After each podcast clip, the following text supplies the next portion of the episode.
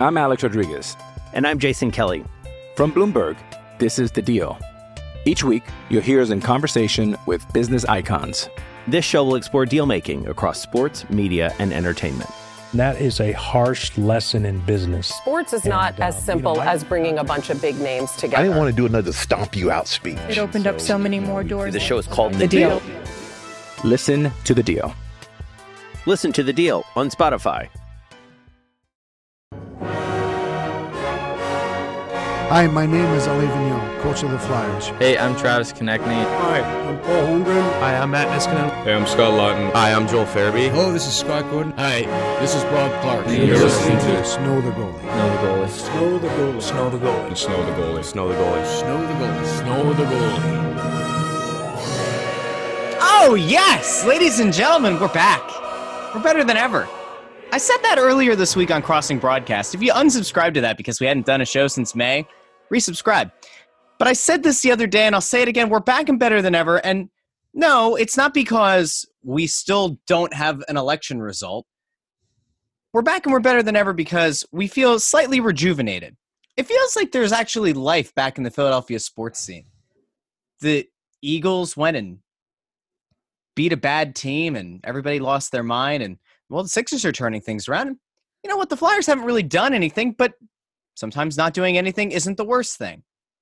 So we're here to talk about it. We've got plenty of things to discuss, I'm sure. My dear friend Anthony Sanfilippo, who, you know, I, I said when I voted that I voted for an old man, and one of our super fans, and Bilvis, came on Twitter and, and said, You voted for Anthony. So let me introduce to you my third party candidate. He's just as old as the other two. Anthony Sanfilippo. Find him on Twitter at Ant Sanphilly. Anthony, how are you? Oh, I couldn't be better, Russ. You know, it's it's just a wonderful day in the neighborhood. Uh, everything is is just uh, couldn't be better in, in in this country right now. You got everybody fighting with each other, everybody yelling at each other, screaming at each other. Um, it's just it's and it, and it's it's all about a lack of being able to communicate and understand one another, and that's that's just a a, a sad, sad state of affairs. That no one can communicate with each other? Well, No, listen, no one can. No one listen. can. We are here to communicate. We are here to bridge We the gap. try. We try, Russ. We try to communicate. We are here to bridge the gap between the Robert Hagg supporters and the Shane Goss's Bear fans. Okay. and we know that the Venn diagram it couldn't be any more different. Those are two circles that fall off the page on the opposite ends. But we are here to try to speak some truth and just a, a little bit of, of help to each of those uh, those groups. Anthony, I you know, the last time we did an episode, I said that I thought that Chuck Fletcher still had some moves left in him. Um, it's not over yet, right? I mean, we're still at least two months away from the start of the season. At least. Um, possibly from a bubble to start the season again. But I am a little bit surprised that things have died off like like they have. I am surprised that the initial um the initial fervor that that came out about the potential of hockey trades has really kind of gone mum. I mean, it's it's pretty much muted. If if there were a hot stove, we cut the gas line. There's nothing going on right now, at least in Flyerland. You know, you've Are been you around. kidding? This, you've Russ? been I mean, around. there's you've so been- much going on. We have the the new Flyers third jersey that we haven't talked about. Um, did we even really discuss uh, you know Erik Gustafsson all that much? I think we did. No, did we? I mean, it was. I didn't think we, We got that much into it. I mean, Ivan Provorov wasn't listed as the top 25 defenseman on the NHL Network poll. Like, there's a lot to, to talk about, right? Is there? So let me ask you, since you've been around, you've been around the sport for long enough because you are 75.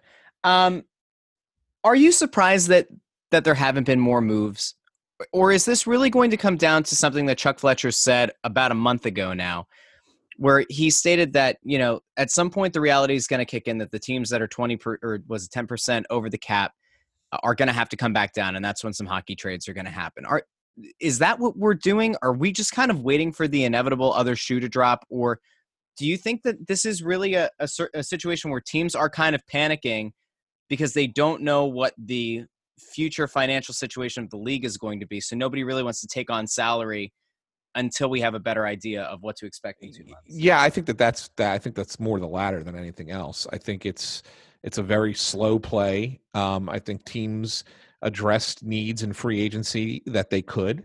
Um, I mean, there's there's still some free agents that haven't signed that you'd be stunned if it was you know July 1st and then a month later they were still unsigned right? If it was August 1st and they still had no contract. But that's the the way of the of the hockey world. It's the way of the sports world uh, in in the midst of COVID-19 and um, I think it's just a matter of teams waiting to see what's going to happen I mean there's a lot going on um, around us like you know, and I wanted to get into this at some point today, but like I, I find it absolutely ridiculous that the OHL is going to come back without checking.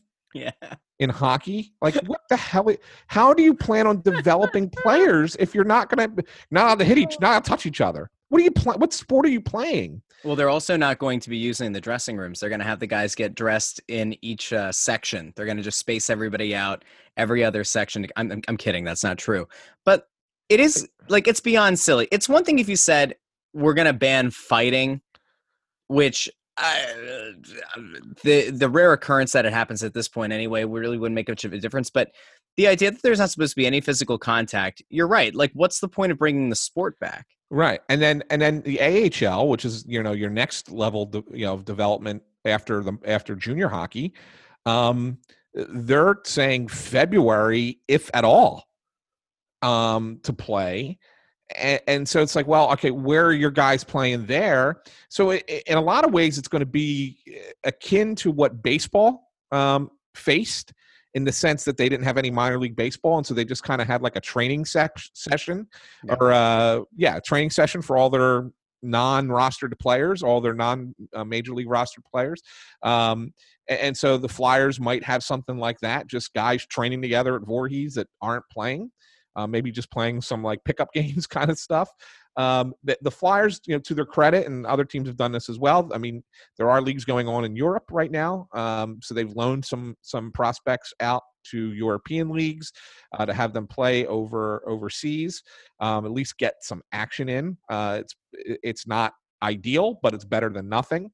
Um, so teams are doing that, but there's only so many roster spots to go around for even that because there are players who play in those leagues full time, right? Yep. So it's really kind of just a, a wait and see. And until the NHL has a finalized plan about how everything is going to work, A, as in the number of games you're going to play, um, B, where those games are going to be played, and C, what you're going to be able to do roster size wise and where your teams are going to be able to practice and and where they might play if there is no AHL.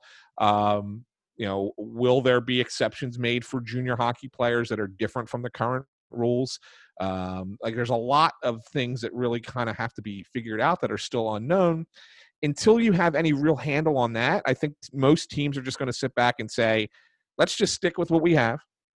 And, you know, we filled the, the holes that we needed to fill just so we could have a roster and then as we get closer to the start of the season whenever that may be then we'll see maybe some more activity take place likely more in the way of trades but also some um, you know like i said there are some free agents still out there i, I think you, will see a few signings as well and, and i think that that's kind of where it's at so i don't think chuck and the flyers are in any different spot than really anybody else is at this point i just think that he you know wanted to be a little bit more cautious in free agency than a couple other teams were and and, and i don't begrudge them that because uh, uh you know no, if you're planning not just 2020 2021 but the next two seasons beyond you don't want to lock yourself into money that you can't really that'll that'll anchor you down and not be able to improve a team to have a chance to win a Stanley Cup over the course of the next two to three years. So um, so I, I'm I'm kind of okay with it, even though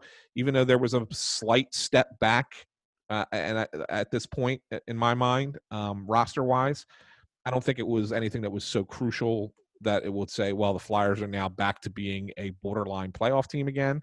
I think that as situated, they're they're certainly good enough to be amongst the top three teams in the Metropolitan Division, and then take it from there, right? I mean, and, and see what happens.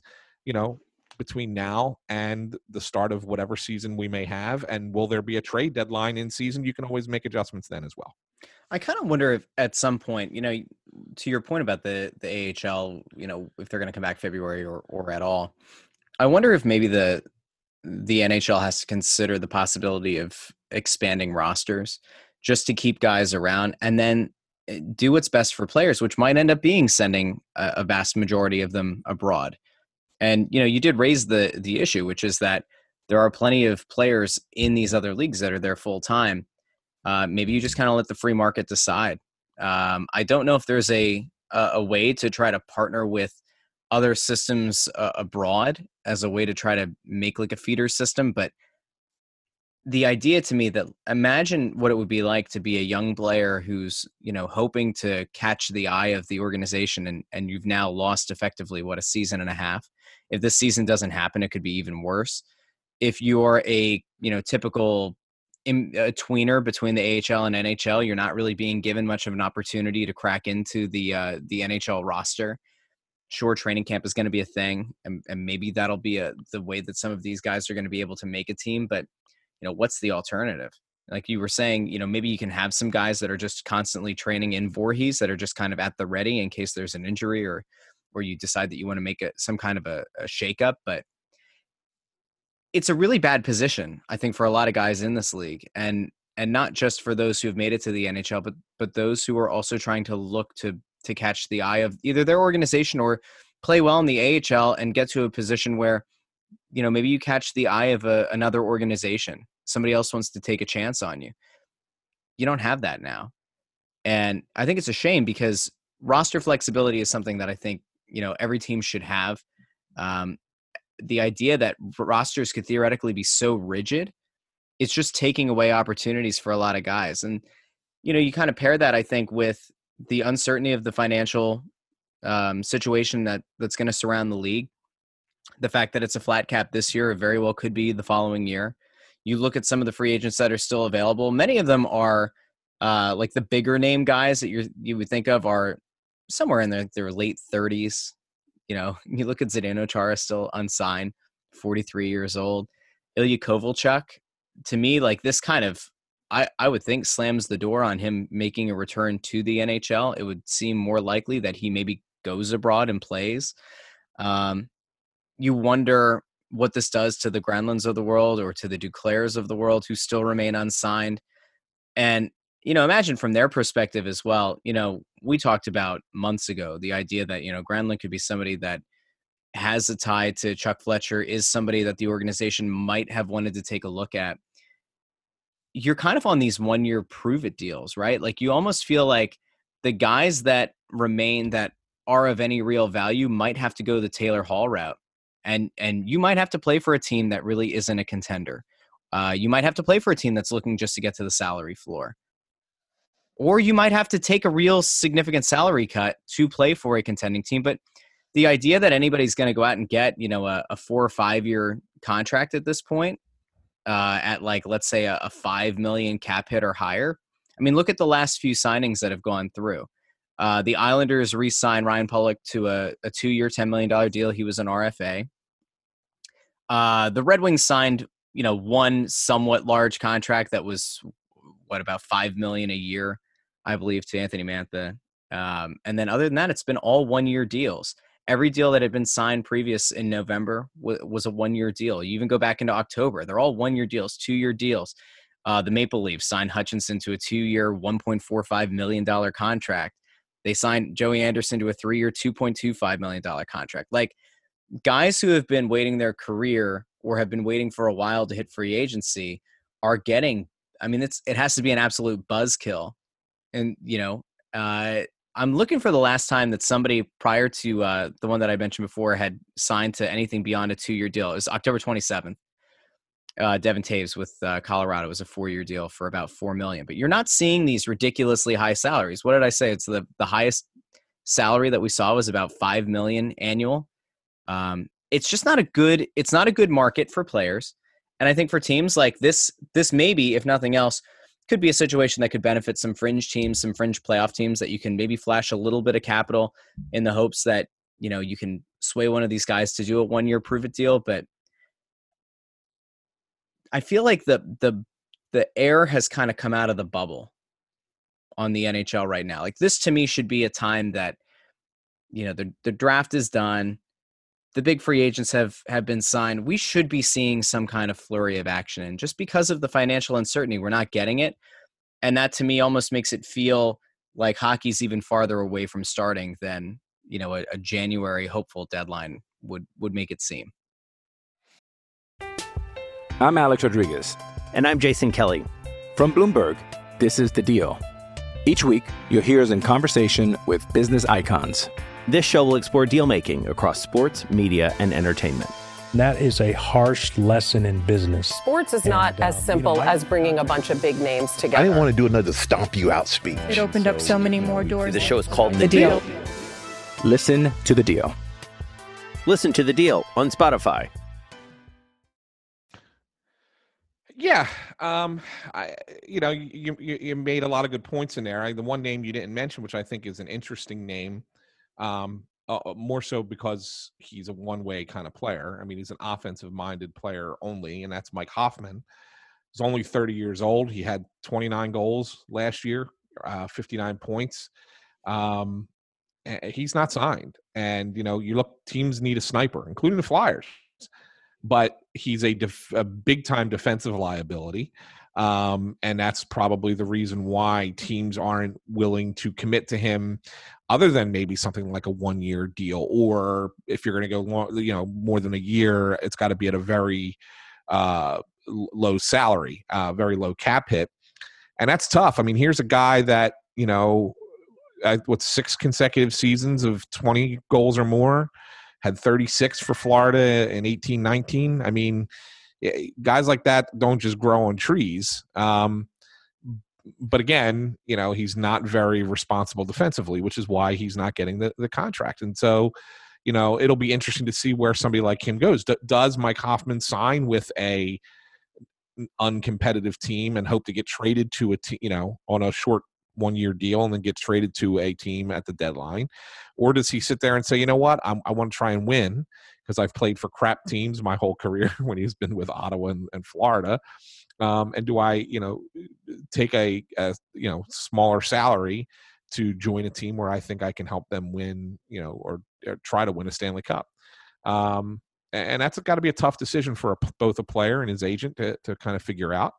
Um, but yeah, I mean, you're right. I mean, that's kind of where that's kind of where it's at right now, and it's kind of, you know, the air. You feel like it's like, yeah, oh well, yeah. Like they, like, there was so much energy and excitement about the restart of hockey, and the bubble went great, and the, the league did a really good job with it. And then we had we went right into the draft and right into free agency, and and then it's just like it went off the cliff Yep. at, at that point, and it's almost like if you the one thing I think that the NHL had a chance to do over if they look back at it and said maybe if they would have spread this out a little bit just a little bit instead of wrapping up the Stanley Cup and into you know the next week do the draft and then the next week start free agency almost like say okay we finished the season. Let's take a breath. Let's wait a few weeks then have the draft give it a couple weeks then start free agency. Get us to the holidays, man. Get us to Thanksgiving because you know between th- Thanksgiving and Christmas, that month flies by for Yep. reasons that are not sports related, right? I mean that month flies by because of, of the holiday, right? And then all the all the stuff that goes with it, and, and then all of a sudden you're at January one, which is still the you know the last target date we heard for the start of the NHL season.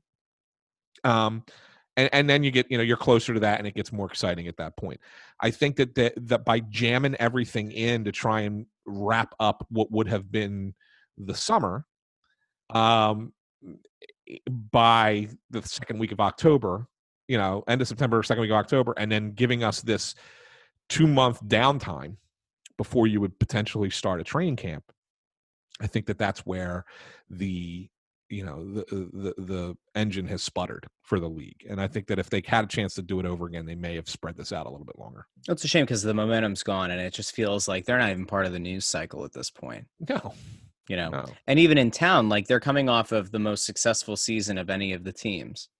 The Philadelphia Union, of course, excluded. who can win the uh, Supporter Shield this weekend. But win the, what? The Supporter Shield. It's the like the President's Trophy. Shield. Yeah, it's like the President's Trophy. What the hell is the Supporter Shield? What do you, I just explained it to you. Okay. Do you do you listen when I talk? Hold on a second. What was the and now now I'm a I'm soccer illiterate. What was what was the what did they play for this summer? They played the MLS's back tournament, which took the place of the Lamar Hunt Open Cup. and now they're playing for the Supporter Shield. Well, no, the Supporter Shield is just like the President's Trophy. Is this what they? Is this like the, the, the that part's not hard to understand. The like, MLS. On, that that is a is, perfect. Is, is that Dude, what they call the championship trophy of the no. MLS? No. What's the championship trophy of the MLS? Hold on a second. You're well, uh, you're missing answer my question. That's the MLS first. Cup. That's the MLS, MLS Cup. Cup. When do they That's play the for that? That's when the season's over, right? That's the regular. That's the playoffs. So the Supporter Shield is a an award that you get before the season is over. Yeah, if you have the most points in the league. Okay. Which is what I'm saying. It's that's what I was, but that doesn't necessarily mean that trying, they're going to go further than the Flyers went. It no, just but, means that they had that they're no, going to be but the I'm, number one I'm seed saying, in the yeah, MLS. Exactly. Yes. Yes. Okay. I'm saying they had the most successful season, except for maybe the Union, who could theoretically compete for the for the MLS Cup. But what I'm saying is, you know, it felt like there was a, a lot of hype around the team, and then it kind of like petered out. Like I think if you know, I I think pretty much anybody would say that the way that things ended against the Islanders left a bad taste in a lot of people's mouths about a lot of different players on this team. Um, and the Sixers had absolutely no juice. And then you saw what happened. The Sixers go out and get Doc Rivers to be their coach, who is overrated, but is still a, a name with clout. They go out and they somehow fail upwards into getting Daryl Morey, who's one of the best front office executives in the last decade in the NBA. And now all of a sudden the Sixers have new life. And here's the other thing we still haven't had in the NBA, there still hasn't been the draft, and free agency is still looming. And so, this I think comes back to your point. There was a window to get things done, and there was a window to try to take advantage and, and to try to keep yourself in the news cycle. And that would have been by spreading it out. And they didn't spread it out. And so now it's just, you know, football is going to dominate the headlines. Major League Baseball is done for a while the NBA is probably going to start getting some juice again, if for no other reason than the the networks like ESPN that own the rights need to have something to talk about, and it's certainly not going to be the NHL.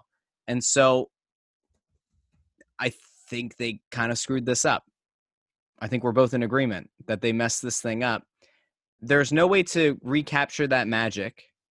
The only thing that can happen now to bring any eyes to the NHL in the next month and a half or so would be a flurry of trades or would be a few big trades. And until I think there's more stability or or an understanding of what the financial situation is going to look like in this league, I don't see it. I could definitely see mid-December things getting like things heating up because you would assume by mid-September there are probably going to be training camps either starting up or underway. I'm expecting this league to start maybe mid-January. I don't think that the uh, around New Year's Day thing is realistic. I think the I think the February is more likely to be honest with you. Well, the longer the case numbers continue to go up in the country, the the less likely it is that you're going to see cities willing to have indoor arenas filled with uh, with fans. And even then, we've talked about this a million times, but gate revenue is a is a major thing, and everything else that has to be open in the arena, you're going to probably be taking losses if your teams. So you really don't want to open up until you can get near full arenas or something similar, well, right? Well, let me well let me ask you this. Um, so we we went through this discussion in the last episode that we did about three weeks ago, and we talked about the potential of starting the season. Um, you know, n- knowing you're going to play an 82 game season, but maybe starting it in a bubble somewhere, um, and maybe play the first quarter of the season um, or 20 or even a little bit more than that, maybe like 25 games in the bubble before you then return to your home arenas, right? Yep. Um, but what if you take it instead of doing that? What if you went the route that Major League Baseball went? Just follow me here for a second, but learn from you know the mistakes that they made, um, which were bad at first, got a lot better, and then there were a couple of instances at the end that were kind of you know pathetic. But at the same time, baseball did like kind running of out on like running out on the field after you got pulled. yes, baseball for baseball COVID positive and baseball yeah. did correct itself um, yeah. after the Cardinals. I mean, the Marlins thing happened, and then the Cardinals thing happened, and then they kind of corrected themselves when, Yeah. once it happened a second time, right? Um, but maybe take that model and, and basically say, here's what we're going to do. We're just going to play these games in these home arenas. Teams will travel. Maybe instead of playing, you know, going city to city to city, maybe you we fly, you know, four teams into a city and you play each other like a little round robin kind of thing, and then you guys leave and then go to another city and play in another little round robin, like four teams together in the same city, no fans. Mm-hmm. And you do that until you're allowed to bring back fans, at which point then you finalize the remainder of the schedule. But until that point, what you're basically doing is saying, we're going to play some games. We'll bring three, four teams in, and you'll play. You know, we'll have a game on Thursday, game on Friday, game on Saturday, game on Sunday, whatever, over the course of a weekend. And then you'll get a couple days off, and then you'll go to your next city. You know, and the Canadian teams will probably just have to play themselves. Yeah. Um, eh, you'll probably have a seven-team Canadian division, and then you'll have what eight eight and eight does that make sense 8 16 24 31 yeah 8 8 and 8 in the other divisions um and just kind of you know four teams kind of bubble it bubble it boom boom boom not really a bubble i don't want to make it a bubble per se but just kind of round robins. See, Yeah. I I wouldn't be opposed. I know that this wouldn't go over well. I wouldn't be opposed to there being uh conference realignment for the season, but you could break it up almost like the season's been split in two. I know you're going to love this. This is almost like a soccer idea. So, imagine if you you did what was effectively a Canadian division.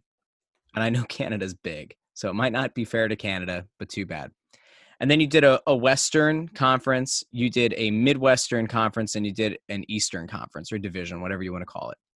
And kind of going off of what MLB did, you said, all right, everybody who's on the East Coast, or however you want to divide it, you're not only going to play in these like cute round robin ideas, but like, what if you just said you're only going to be traveling to these, I don't know, six, seven other teams' arenas? and instead of having to hang out for the whole weekend it's just you're you are responsible for only going to those different cities and then maybe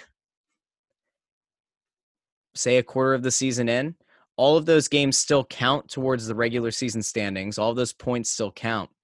But you could almost do like a like a mini tournament like a mini playoff tournament that kind of ushers in you would hope by like march or april there's some kind of an idea that things open back up and maybe you're allowed to have a lot more fans in arenas if vaccine is out.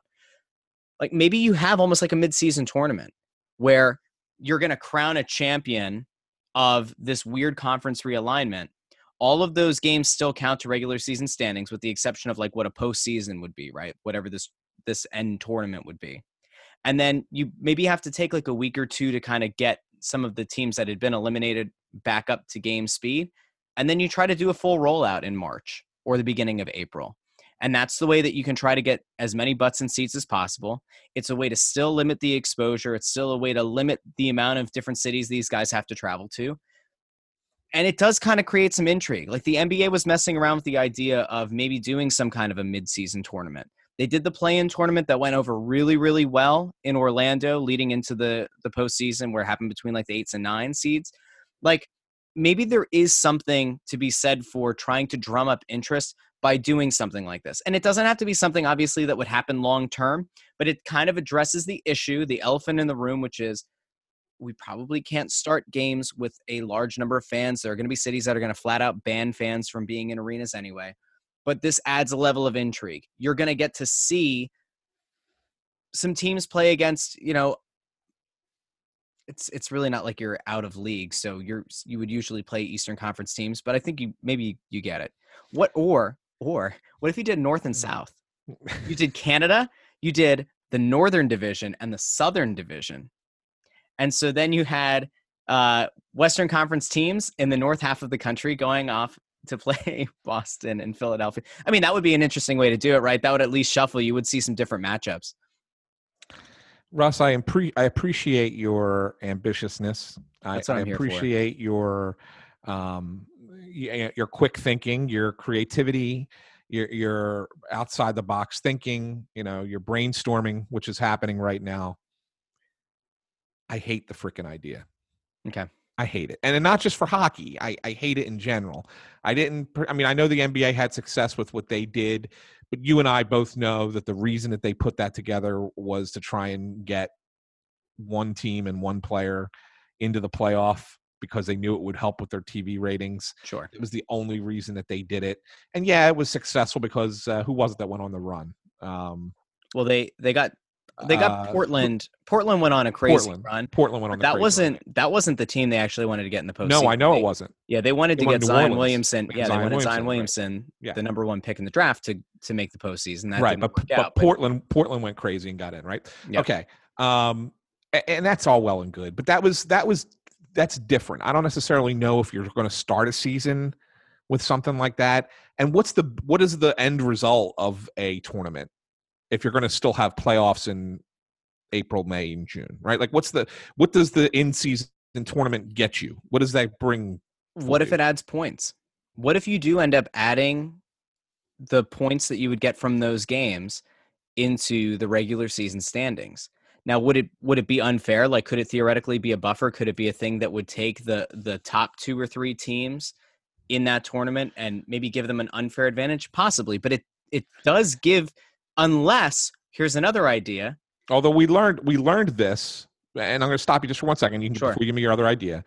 We learned what this quote unquote unfair advantage does to teams in the bubble, in the sense that the top four played these three meaningless games Mhm. while everybody else was playing games that mattered, and then all of a sudden we saw it, uh, you know, here with the Flyers. Oh crap! Right, like they're not up to speed with the Montreal Canadiens. They're not up Yep. to speed with the New York Islanders because those teams had to be ramped up and ready to go while the Flyers were still kind of in training camp mode there. So that's why that's why the only you know you sit there and say, okay, well you win that tournament, maybe you know you get a you get a buy and or you don't have to play that first round. Okay, fine, but is that really an advantage? I, I don't know. I'm not certain that it is. Draft compensation. Hear me out. Go ahead. You do a draft lottery anyway. The winning team of the tournament gets an increased uh, draft lottery percentage. So if it's usually the top, what is it, top three teams get a 12 and a half? Mm-hmm. Am thinking NBA? It, it, no, that's right. I No, think. it's top three. Yeah. What if you, instead for the year, you made it top four? So it's the three worst records in the league plus whoever wins that in season tournament. You divvy that up equally. And now that's your bonus. It's not bad. that It's certainly not bad. You can't do no, anything for the cap. Like there, I can't see saying like if if you win the in season tournament, uh, you get like a a one time over the cap, you know, five million dollar grace to go out and make an acquisition. Like I I can't see that ever being something that would be agreed to. no. It So. I think draft compensation, like there might be a way to do something. It's unlikely, but Yeah. we're spitballing here. No, I like uh, the way I kind of thought about it, Russ, and I, I had mentioned to you, and you know, I don't have any inside information on what the league is, is thinking of doing. And so when I suggested those four teams at a time in a location round robin, that was kind of me going off the top of my head. Um, but my thought process there was, at least you're playing the same seven teams Mhm. over the course of maybe tw- you know 21 to 28 games. So you're, you're you're looking at like seven four game sessions four team sessions over the course of 28 games which if you're starting in you know if you start in february and you do 28 i'd say you do 28 right? And then you that gets you to probably the end of march. And then maybe in april you say all right we have to play 20 games in april to get a 48 game season which is what the league has done before with the two with the two lockouts when they had lockouts and played shortened seasons. They played 48 games. So that's what i'm thinking. So you're doing a round robin of 28 games and then a 20 game season with fans in attendance 10 at home 10 on the road. At least gives teams a little bit of revenue.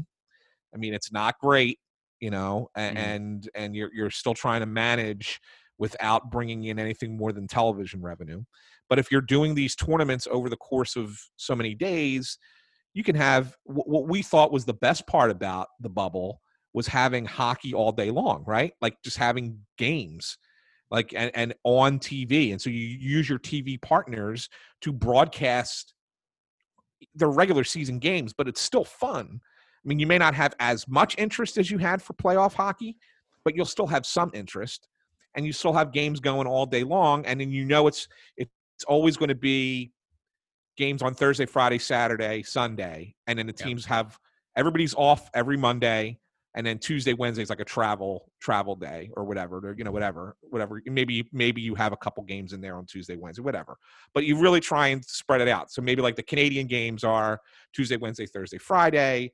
Another division's Wednesday, Thursday, Friday, Saturday. Another division Thursday, Friday, Saturday, Sunday, or whatever. However you want to do it, so that they're spread out and everybody gets three days. You know, plays four days and three out of four days, and then they're off three days.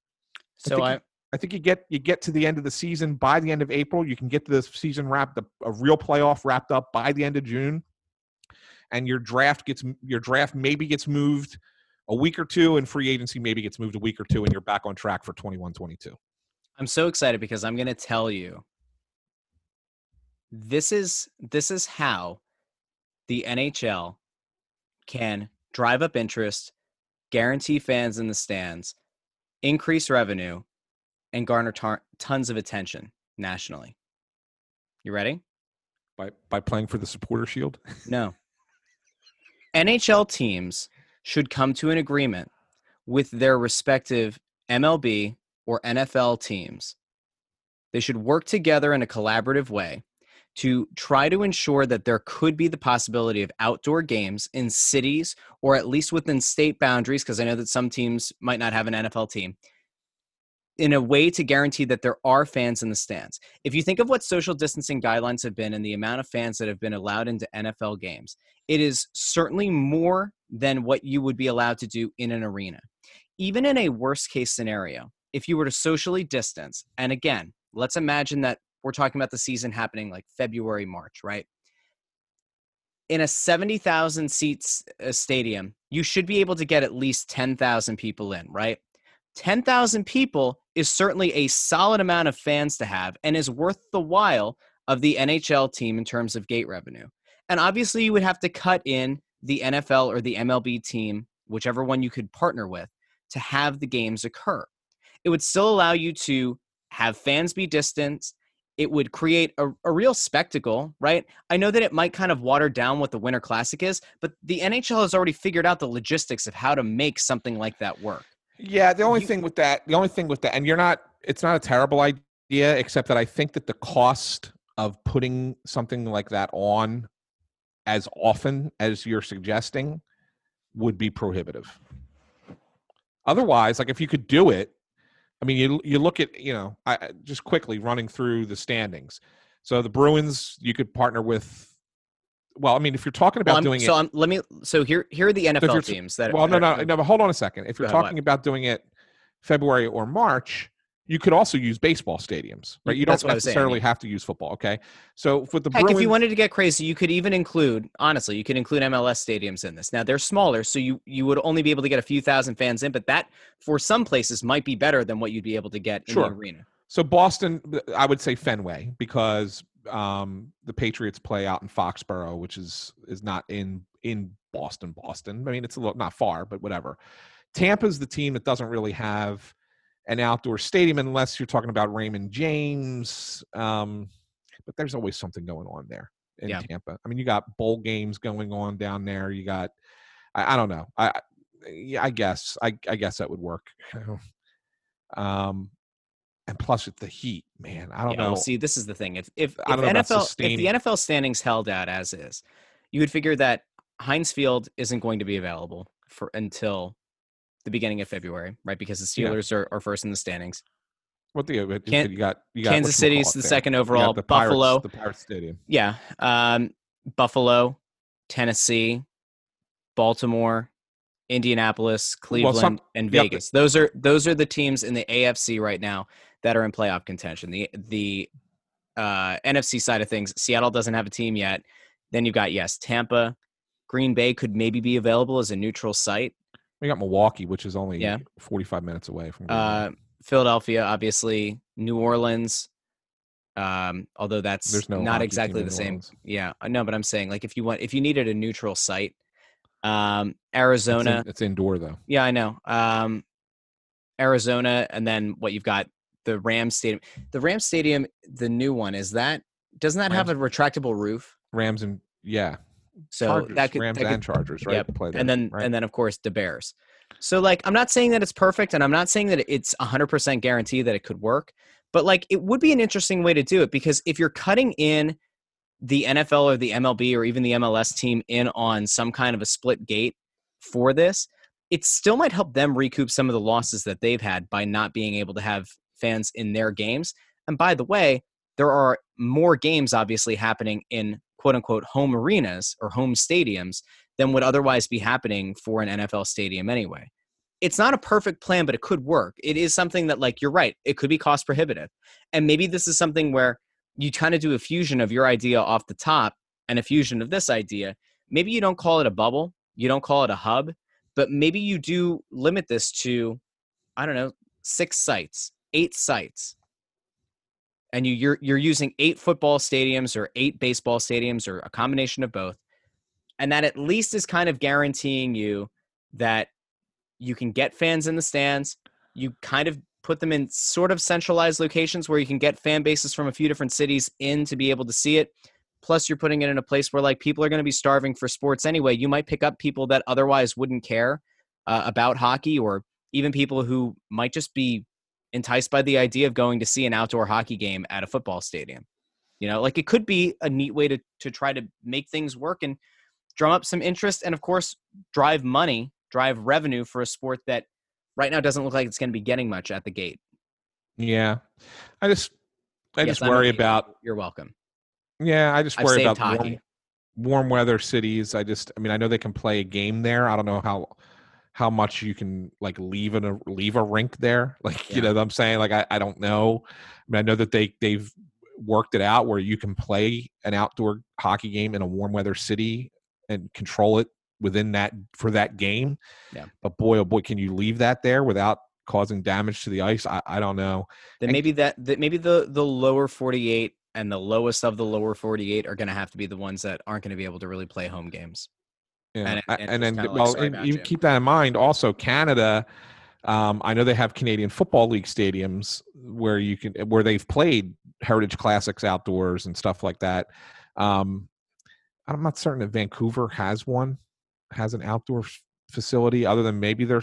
Do they have a do they have a soccer team? Vancouver. vancouver yeah the whitecaps Okay, so if you build it they will come what do they what do they hold that uh, it's a pretty big one hold on let me look Yeah, I mean that's that's the one that I think of. I mean, I know Calgary's got an outdoor stadium and Edmonton's got an outdoor stadium. I'm, all right B- Ottawa, um bc place Oh yeah, that's right. I forgot. BC Place is huge. Yeah. Um BC Place can hold 60,000. Oh wow. Okay, then it is big. That can't Okay. be right. Is that right? Yeah, cuz it's it's it it's one of the most European looking Look up BC Place. It's one of Alright. the most uh European looking venues. It it does have an open it's a like an open air. I mean, they have the what it, what do they call the things like the the the the runners across the top? You know what I'm talking about? Where it's not a full roof, it's the you still have the big opening. I don't know. It's like the covered rafters or whatever. Right. Same idea. That- but that's the only- you can you can seat a lot of people there. So like maybe Yeah, and the other thing is, is though, is that if you're going to go to watch hockey in that time of year, are you? I mean, it's one thing to go for one game, but are you going to constantly go and sit out in sub-zero temperatures? I mean, I'll tell you, man. I could remember being in Edmonton in January, February at a time where the temperature was the coldest I've ever experienced, and you couldn't walk out of the hotel without your face being on fire from the cold, Mhm. how cold it was, and it was sub-zero temperatures. Like I I don't know, I don't know if fans will actually go sit out in that. I mean, some will. Fans are some fans are nuts, right? They will, but man, that's tough. I don't that's even know if this call. is really trying to sell it to like season ticket holders to do it. Like I think you just kind of make the exception where like you're going to keep them on their their normal plan. Uh, they have the option to opt out for the season.